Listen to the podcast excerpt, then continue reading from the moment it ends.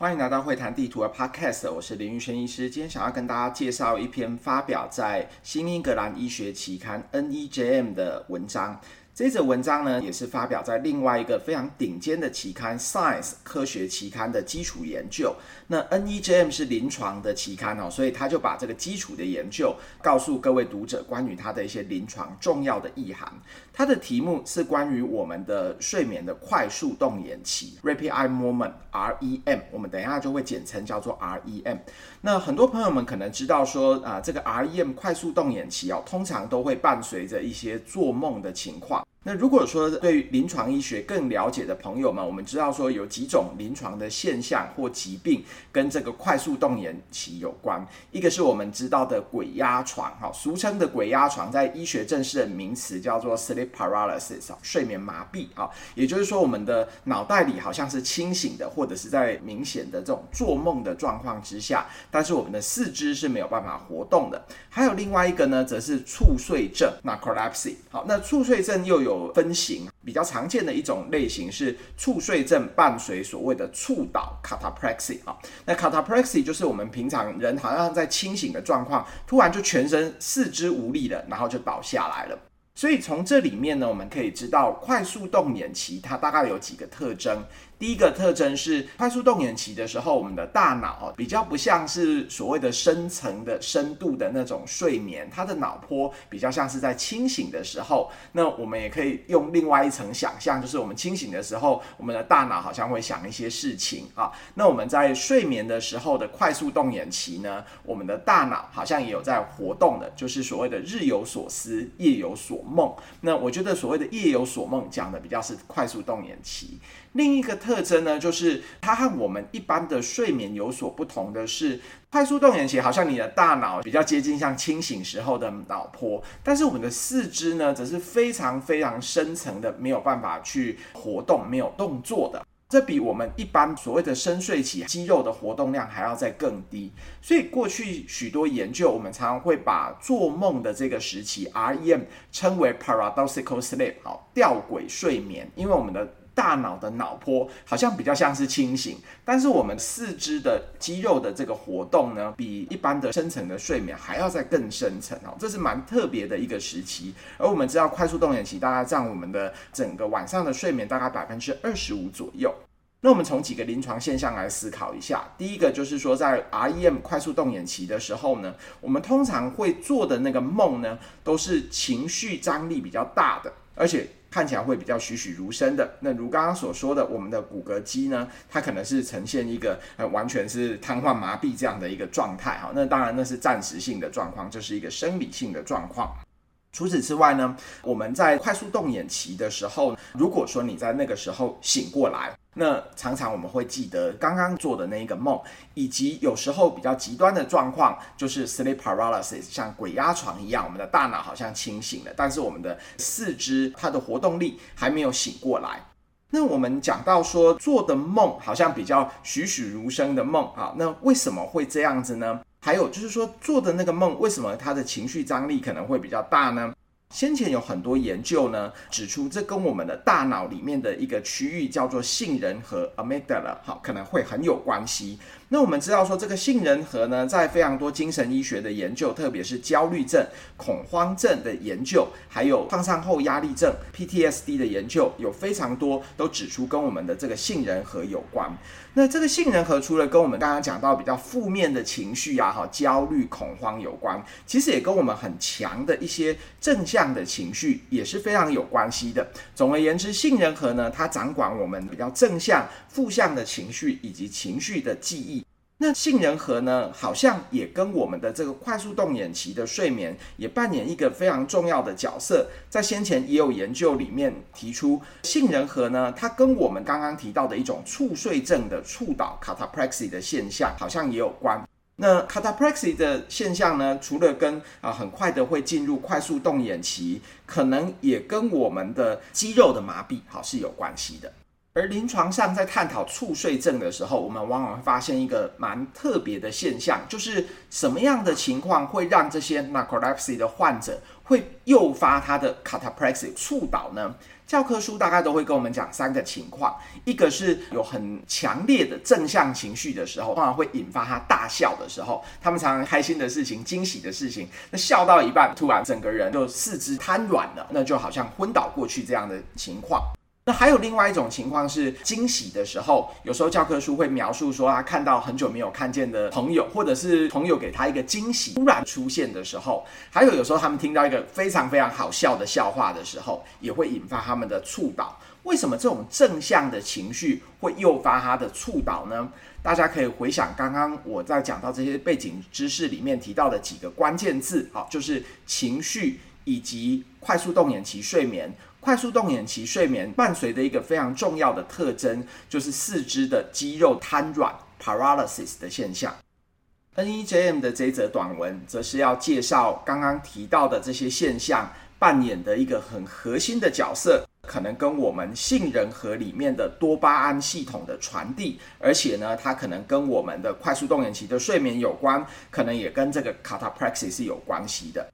这则研究呢，是来自日本竹破大学长谷川博士的团队所研究出来的。那我自己也有看竹坡大学长谷川博士他的网页，发现说哇，这个团队非常的厉害，他们专门做啊睡眠非常基础的一些研究，而且他们的研究常常发表在。Nature、Science、PNAS 这些我们讲到基础科学里面最顶尖的期刊。那这则研究呢，则是二零二二年他们发表在 Science 的一篇研究。他们就想要探讨我们杏仁核里面多巴胺传递的这个机制是什么。那这个研究呢，在 NEJM 的这一则介绍里面，它把它分成了三个部分。我觉得这三个步骤可以让大家非常一目了然的知道杏仁核里面的这个多巴胺系统在快速动眼期睡眠里面它所扮演的一个重要的角色。首先，第一个步骤呢，它是想要证明我们在睡眠的时候，从非快速动眼期转入快速动眼期的睡眠的时候，这个多巴胺的系统以及这个多巴胺的浓度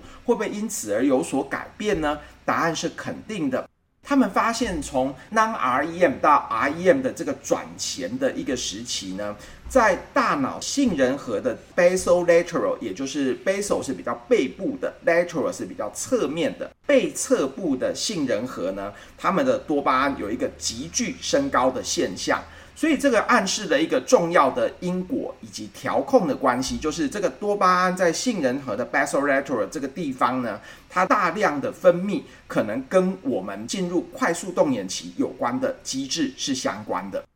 而第一个这个研究呢，他们是采用这种荧光侦测的技术，所以他们就可以看到大脑的杏仁核这个区块，它们多巴胺的浓度。那第二个研究呢，他们则是用所谓的 Optogenetics 啊，叫做光遗传学这种的技术。那光遗传学这种的技术，简而言之呢，就是他们可以用光来去做诱发，而且他们可以诱发特定的神经元，不会影响到旁边的神经元。那这个技术呢，我还印象非常深刻，大概在二零一五年左右的时候，是最成熟的那个时期啊。我还特别有印象的是，因为当时我在念啊阳明脑科学研究所的博士班。那时候我们有一位同学，他 seminar 的报告，他就是报告这个 optogenetics 的一个技术啊。我那一位算是学长啊，他是台北荣总的神经外科医师。那他介绍那个 optogenetics 的技术的时候，大家都非常惊叹有这个技术。那那个学长还非常好心的告诉我们说，发明这个技术的科学家，我记得是 Stanford 团队的科学家，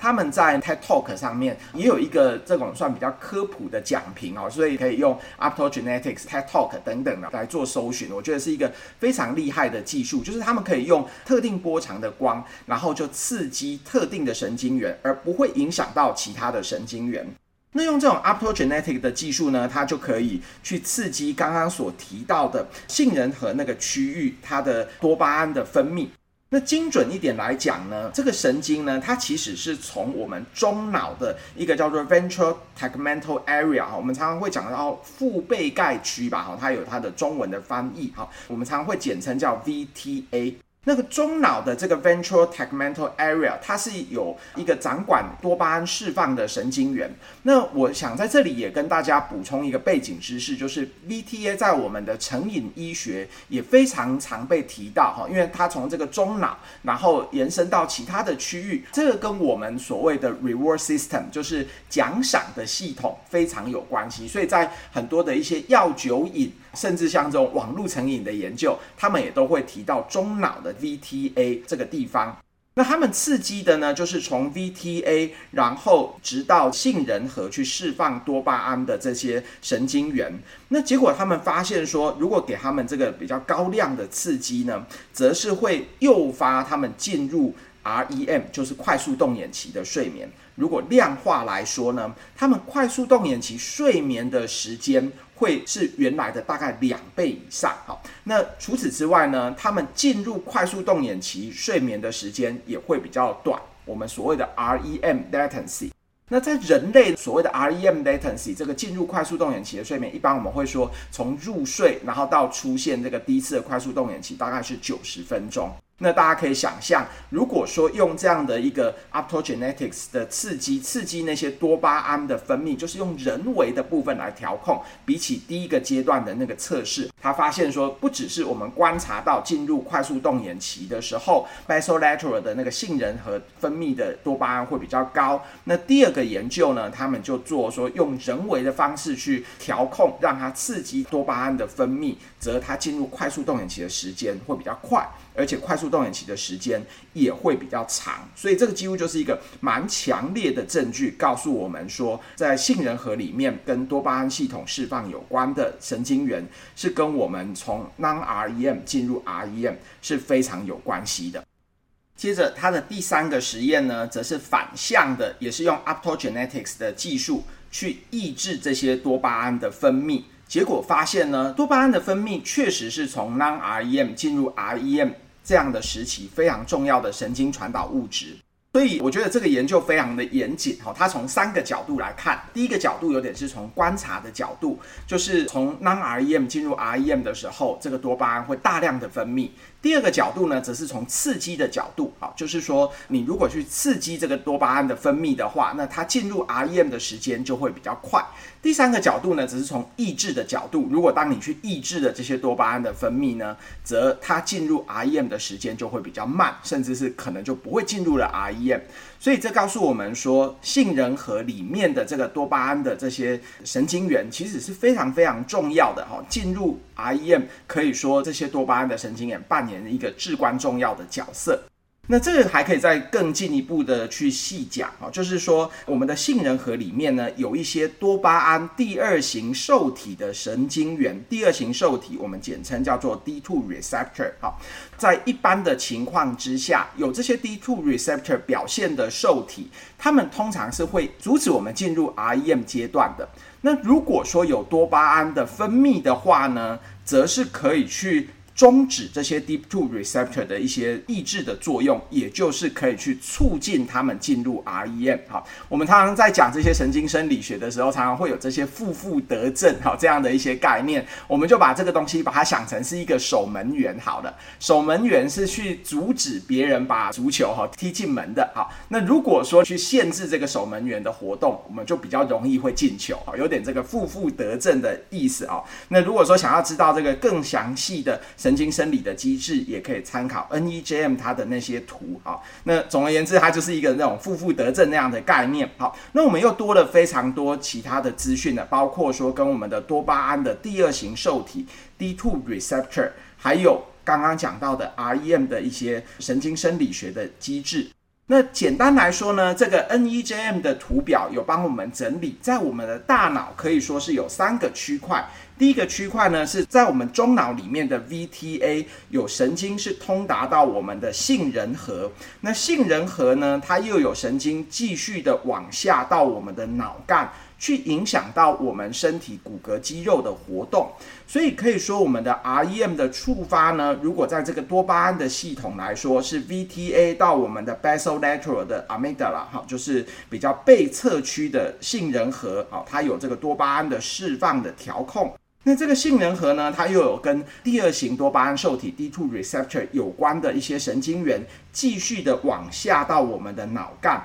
让我们在做梦的时候，REM 的时期，我们的肌肉是呈现比较瘫软的状况，或者在比较病理的情况，则是会触发我们所谓的 cataplexy。cataplexy 就是我们好像会很快的在清醒的时候，突然不知道为什么全身就肌肉就失去了力量，就猝倒了。好，所以在在 NEJM 里面，它总共有五张图，前面三张图就是我刚刚提到多巴胺在这里面的角色。第一个是观察，我们发现从 non-REM 进入 REM 的时候，多巴胺会大量的分泌。第二个呢是去刺激它，结果发现说进入快速动眼期的时间就变短了，而且快速动眼期的时间也会变长。第三个则是抑制的角色。那第四和第五个图呢，则是讲到我们的大脑里面多巴胺的这些机制。它的大脑的图还有分成三个，一个是讲到神经元的抑制以及神经元的促进，好，这样连环的图画告诉我们说，从中脑、杏仁核以及到脑干，好，这每一个神经元它的转继站有点像那个捷运的图一样，哪一站哪一站，好，那另外有两个图，一个是讲到我们正常的 REM 的时候，从这个中脑然后下来，然后到全身的肌肉瘫软失去它的张力，以及另外一个是讲到我们触倒的状况，这两个状况。是非常类似的。那在这里面呢，我们就要提到说，猝睡症和一般正常的人，他有怎么样最大的不同呢？相关的知识呢，大家可以看二零一五年的 NEJM 有一篇关于 narcolepsy 的整理。那我们在探索大脑的会谈地图，则是把当时二零一五年 narcolepsy 相关的重要知识，也都有把它做中文的问答的整理。简而言之呢，narcolepsy 这种猝睡症在近年来一个最大的发现，就是发现跟我们的一种神经传导物质叫做 orexin 或者是 hypocretin 有关。Orexin 叫做进食素，好，就是可能跟我们啊、呃、吃东西有关。那 hypocretin 呢，则是讲到我们的下视丘 hypothalamus 所分泌的东西。其实 Orexin 和 hypocretin 它其实是当初是两个研究室里面他们研究出来的同一个神经传导物质，但是因为是两个当时可能没有交流的实验室，所以他们就给他们不同的名字。后来发现这个。Orexin 和 hypocretin，它们两个根本是同一个神经传导物质。那从它的命名，我们知道说它可能跟我们的一些饮食有关，跟我们下视丘里面掌管睡眠的一些东西有关。那它主要呢是在我们下视丘比较侧面的下视丘 lateral hypothalamus 所制造出来的一种 peptide 生态链这样子。那这个 Orexin 和 hypocretin 在 narcolepsy 的患者里面，我们发现是。非常非常缺少这个 hypocretin 还有 orexin 的，所以我们可以说，在动物模式里面，你只要去破坏或者是去抑制这些 orexin 和 hypocretin 它的基因的一些表现，那就可以创造出这种猝睡症的动物模式。而在这个研究里面呢，他们也拿了这个猝睡症的动物模式的老鼠啊来做研究。首先呢，他们发现说，刚刚有提到我们的多巴胺的分泌，自然而然我们就会想到所谓的奖赏系统 （reward system）。那如果给他一些奖赏的刺激，有没有可能也会诱发他的 cataplexy 猝倒呢？他们蛮有趣的，他们给他的 rewarding 的 stimulus 啊，就是奖赏系统的刺激是什么呢？是给他们巧克力。那发现说，哎，给他们这个巧克力呢，他们的 cataplexy 啊，确实是会增加多巴胺的分泌啊，在刚刚所提到的杏仁核的 basolateral 区域的多巴胺会大量的分泌，而且确实是会增加他们猝倒的一个风险。刚刚提到的是猝睡症的那个老鼠的动物模式，如果是给这种比较健康的啊，就是野生型的这种老鼠呢，它们也会诱发同样的一个现象，就是给它们巧克力，那它们在 basolateral 杏仁核的地方也会大量的去分泌这个多巴胺，然后呢，也会有类似像这种猝倒的现象，哈，会增加这种猝倒的一个比例。所以我觉得这个是一个非常有趣的研究哦，就是说，不管是健康的老鼠，或者是猝睡症的老鼠啊，你用同样的方法，都可能会诱发它的猝倒。那我觉得这个是一个非常非常重要，几乎去证实的这个机制，在我们的杏仁核里面，在我们的大脑里面，它的重要性。讲到这里，听众朋友们可能会想我们的生活经验，我们有没有过吃巧克力啦，或者是因为一个非常强烈的正向情绪的刺激，我们人就倒下来呢？我们有一句台语叫“秋嘎变鬼啊”，会不会有可能发生这样的一个现象？好像在人类哈，我们好像还比较少有这样的一个生活的经验。所以这一则研究呢，它也告诉我们说，这当然是一个非常完美的动物的研究，而且几乎就证实了这个机制它的重要性。但是，是不是在人类的身上呢，也可以得到印证？其实它还有更多非常复杂的因素在这里面。比如说呢，虽然在人类里面也可以发现说，这个多巴胺的系统跟我们诱发我们的 REM 是有关系的，但是多巴胺的系统还有多巴胺的受体，它其实非常非常的复杂。我们跟大家复习一下哈，多巴胺它有哪些功能呢？它跟我们的清醒有关，它跟我们的回馈的系统 reward system 有关，跟我们的学习有关，跟我们的一些动作控制也有关。那像如果大家熟知一种神经科的疾病叫巴金森氏症啊，那巴金森氏症我们也知道它是跟多巴胺的某些神经元的缺乏哈是息息相关的。还有各式各样的一些行为，好都发现跟多巴胺的系统有关。或者我们精神科医师也知道思觉失调症也是。是跟多巴胺系统是有关的啊。那但是举一个例子来说哈，有一种增加多巴胺传递的药物叫 modafinil 哈，这个 modafinil 是是需要特别申请的这个促睡症的用药。我们知道这个 modafinil 它其实是会促进我们的清醒，但是它对于 REM 呢是不太有影响到的。这可能是刚刚所提到跟进入 REM 有关的多巴胺的分泌和 modafinil 它所触发的那个多巴胺的其他的系统是在不同的系统的。实际上呢，刚刚提到的日本的学者长谷川博士，他们的团队，他们也发现说，在不同的脑区，比如说像。另外一个跟回馈机制有关的，这个叫一核 （nucleus accumbens），还有跟它的前额叶的皮质 （prefrontal cortex），还有跟它的这个下视丘的侧边 （lateral hypothalamus），还有刚刚在这一则研究里面所提到的主角，就是跟 amygdala 跟杏仁核，他们多巴胺释放的那个时间点，哈，每个脑区可能都不一样。而这些脑区里面跟进入 REM 有关的呢，是刚刚提到的杏仁核的那个区域，所以我们不可以一概而论哈。有时候我们常会听到很多我们解读科学的人哈，甚至是有些是我们的临床人员，常常会觉得说啊，都是多巴胺，所以多巴胺的机制可能都会差不多。好，这个在基础研究里面和临床观察里面，我们知道的是多巴胺其实是非常复杂的，同样在大脑里面不同脑区的多巴胺的系统。那它分泌多巴胺的时间点可能就不一样，多巴胺所扮演的机制可能也会有所不同。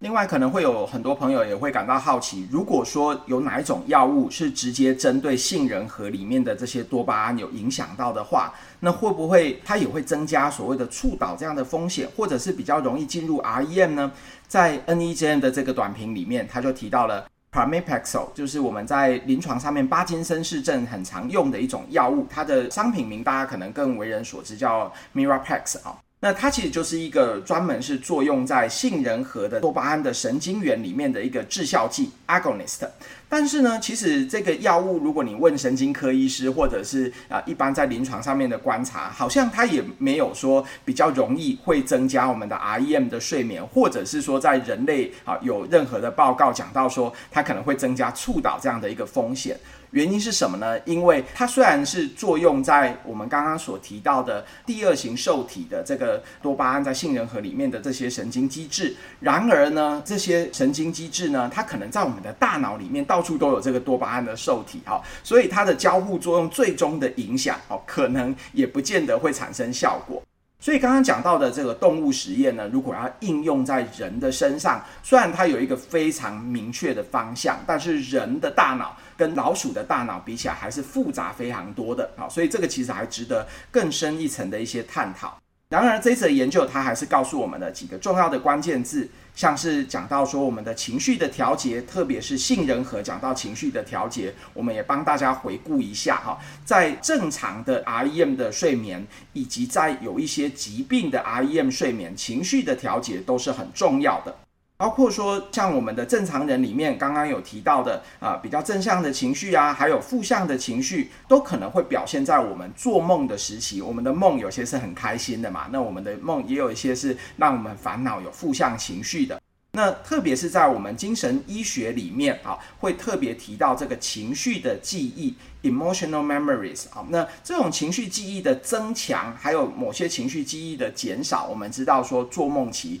其实是非常重要的。像我们知道的创伤压力后症候群，还有一些焦虑症。他们可能就是我们的 REM 的时期哈，这个快速动眼期它可能有一些损坏这样的情况。除此之外，在正常的生理学里面，其实也都有这种大脑的研究，告诉我们在做梦的时候，我们的这个杏仁核它是会比较高度活跃的。所以我记得，呃，古早大概都有一些很著名的生理学研究，像是你如果说看一些恐怖片呐，或者是让你一些情绪上面的惊吓，那他们会做这种的操作，就是有一组人是有足够的快速动眼期的睡眠，有一组人呢，他们可能睡眠时间也是足够，但是快速动眼期的时候，他就频繁的把你吵醒，让让你整个晚上是比较没有快速动眼期睡眠的。结果发现说，如果说有快速动眼期睡眠的人，隔天他们的情绪是比较平复，比较没有那么受到惊吓。那这则研究它也重新告诉我们说，睡眠不只是很重要，有高品质的睡眠，有足够的快速动眼期的睡眠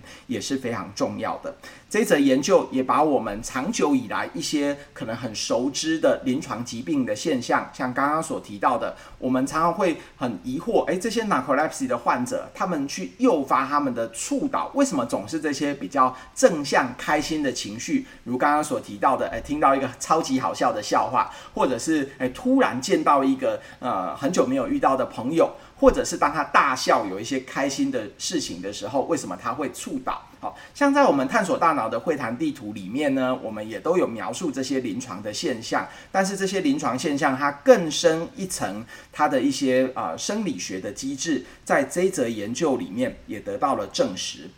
这篇发表在 NEJM 的短评哦，我觉得是非常值得一看的哦。这篇文章其实只有三面而已哈，那三页其中还有第二页呢，它完全就是图，好，所以我觉得是非常非常好读的哦。你如果有时间，下午大概看个五到十分钟，我就看完了。但是这一则发表在 NEJM 介绍 Science 的这篇短评呢，我觉得它的讯息量是非常非常的大哈。他讲到了很多的临床的疾病，好像 Narcolepsy、Cataplexy，还有一些焦。虑症，以及呢，讲到很基础的生理学的研究，哈，跟 REM 有关，或者是跟我们很多大脑里面的神经元有关。所以呢，也欢迎大家，就是如果你觉得这里面的背景知识哦，其实啊、呃，还需要再更进一步的进修，都可以参考我们探索大脑会谈地图里面，不管比较临床的睡眠医学、睡睡眠生理学的章节，或者是跟大脑科学里面有关的章节，好，都可以拿来复习一下。我们都可以用这则文章。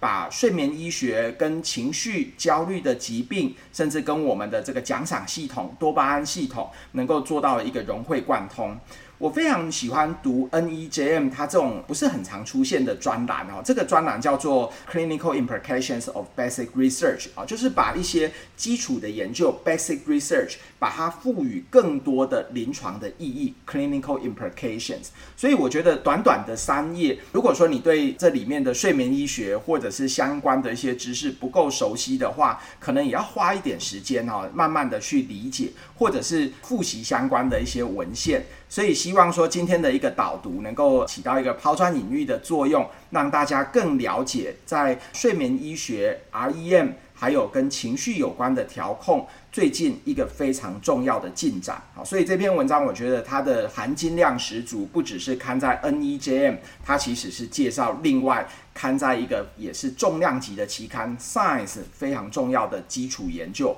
不管您是基础还是临床的工作人员，我觉得都非常值得一读。不知道各位听众朋友听完我的导读，以及我们这次特别尝试了 NEJM 另外一个新的题材，就是这个基础医学的临床应用这样的专栏介绍，有什么不同的想法呢？诶，其实我们在经营探索大脑会谈地图的 Podcast 一直都非常希望得到听众朋友们的一些回馈，所以我们也非常鼓励各位听众朋友们啊，我们创作确实也不是很容易啊。那如果说可以的话，也希望说大家给我们在 Podcast 上面更多的五星的。评价，以及任何在 Facebook 或者 Podcast 上面的留言，我们都非常希望各位听众朋友们在听完我的导读，特别是我们有推出这种比较特别的节目的介绍的时候，啊，其实我们创作者都非常希望能够知道听众朋友们的想法、回馈以及留言，所以请大家如果觉得我们的频道还不错的话，在我们的 Podcast 平台给我们留下五星评价，好像是每天都可以按五星评价哦。那如果说呃想要告诉我们更多改进的方向，以及有不错的回馈的话，也希望多多留言在 Facebook 或 Podcast 的留言区告诉我们。大家的五星支持，还有任何的留言回馈，都是我们频道能够进步非常重要的动力。除此之外，也想跟各位听众朋友们分享。或许有些听众朋友们有发现哦，就是我们的啊探索大脑会谈地图的这一本书，或者是我们在 Podcast 的取材的时候啊，我们都会着重在睡眠医学这个领域。那当然，睡眠医学是精神医学里面很重要的一环。那跟我自己受训的背景也有关系啊。那啊，其实我自己在大学的六年级的时候，那时候开始做临床的医学研究，就是在睡眠中心里面。那我做的研究的题材也比较特别，就是我当时不是做那种传传统睡眠领域里面很常见的，像失眠呐，哈，或睡眠呼吸中止症等等的这些研究，我主要当时做的是一种很罕见的嗜睡症，哈，叫克莱列文症候群 （Cry-Levin Syndrome）。嗜睡症的领域还有另外一个研究的大宗，就是今天有介绍到的猝睡症 （Narcolepsy）。所以，像今天我们这一则 podcast 里面讲到的 orexin、hypocretin 或者是里面的一些分子机制，那个都是我啊、在当时研究的时候非常耳熟能详，也很熟悉的。那特别是我自己还印象很深刻的是，在二零零七零八年的时候，当时我到啊、呃、美国的睡眠医学会发表论文，那时候我还是一个大学生实习医师这样子啊、哦。那那时候我就印象非常深刻，在我们那个研究嗜睡症的 section 里面，我就有遇到几位日。日本的学者，那也知道说，日本的学者对于啊促睡症的研究，特别是这些基础研究，他们很在行，而且对促睡症也非常的重视。那我想今天啊，NEJM 介绍这一则发表在 Science 由日本竹破大学那个长谷川博士他们的研究成果哈，也让我觉得很熟悉、很亲切，也不意外哈，因为我知道说日本在研究这个猝睡症，他们其实是非常具有传统的。那我想另外再跟大家分享的是，在基础实验室里面学习的重要性。那基础的实验室，我是在大三升大四的暑假，距离现在也快二十年前了。当时其实我就是到啊研究安非他命成瘾的一个药理实验室里面去做呃相关的研究。那当时我特别研究的是第三型的多巴胺受体。今天讲到的是啊多巴胺的第二型受体。那因为多巴胺的受体有非常多哈，总共有五型。那第二型的受体大概是在临床上面应用比较广的，像跟抗精神病药啊哈等等这些都有关。还有今天的主题。也讲到的是第二型的受体，那我当时是研究第三型的受体，所以今天提到的一些像、呃、多巴胺的系统啊，reverse system 啊，或者是 narcolepsy，或者是 cataplexy，这都是我呃从大学时代大概将近快二十年前啊就研究非常多的一些主题。那我自己也觉得呃曾经在这种基础的实验室待过，是一个非常重要的经验，因为这些对于多巴胺受体的了解，对一些罕见嗜睡疾病，甚至它的生理。机制的了解，对于我日后的行医都非常有帮助。我相信相反的，如果您是做啊比较基础医学的人，好，那了解这些临床的题材，也相信对你的基础研究也一定是大有助益。所以我觉得 NEJM 能够提供这样一个基础研究，然后转移到临床应用的平台，好，我觉得是非常好的一个开端。那另外也跟各位朋友们介绍，就是啊，当年我当这种暑期实习生。在基础医学啊研究多巴胺受体的实验室里面哈，那对我日后的行医还有对日后的研究生涯，我觉得也非常有帮助。那像今年度我们国家卫生研究我的研究室里面啊，也有两位暑期实习生，一位刚好就是生科系的学生，一位则是医学系的学生。那我觉得有基础医学，然后也有临床医学的学生，那甚至我们的研究室的领域更广，像我们也有牵涉到非常多的啊资讯工程，或者是智慧型手机城市的开发，我们都很希望说有更多的学生，有更多的同好以及不同领域的朋友啊一起加入我们。刚好我想跟大家分享的是，我们两位今年的暑期实习生，他们也都是有听我们的 Podcast 的频道，那所以啊来选择我们的研究室，所以也非常欢迎，就是各种领域的朋友们，以及如果刚好你是学生，也可以来我们实验室看看。感谢您的收听，我们下期会谈地图 Podcast 见。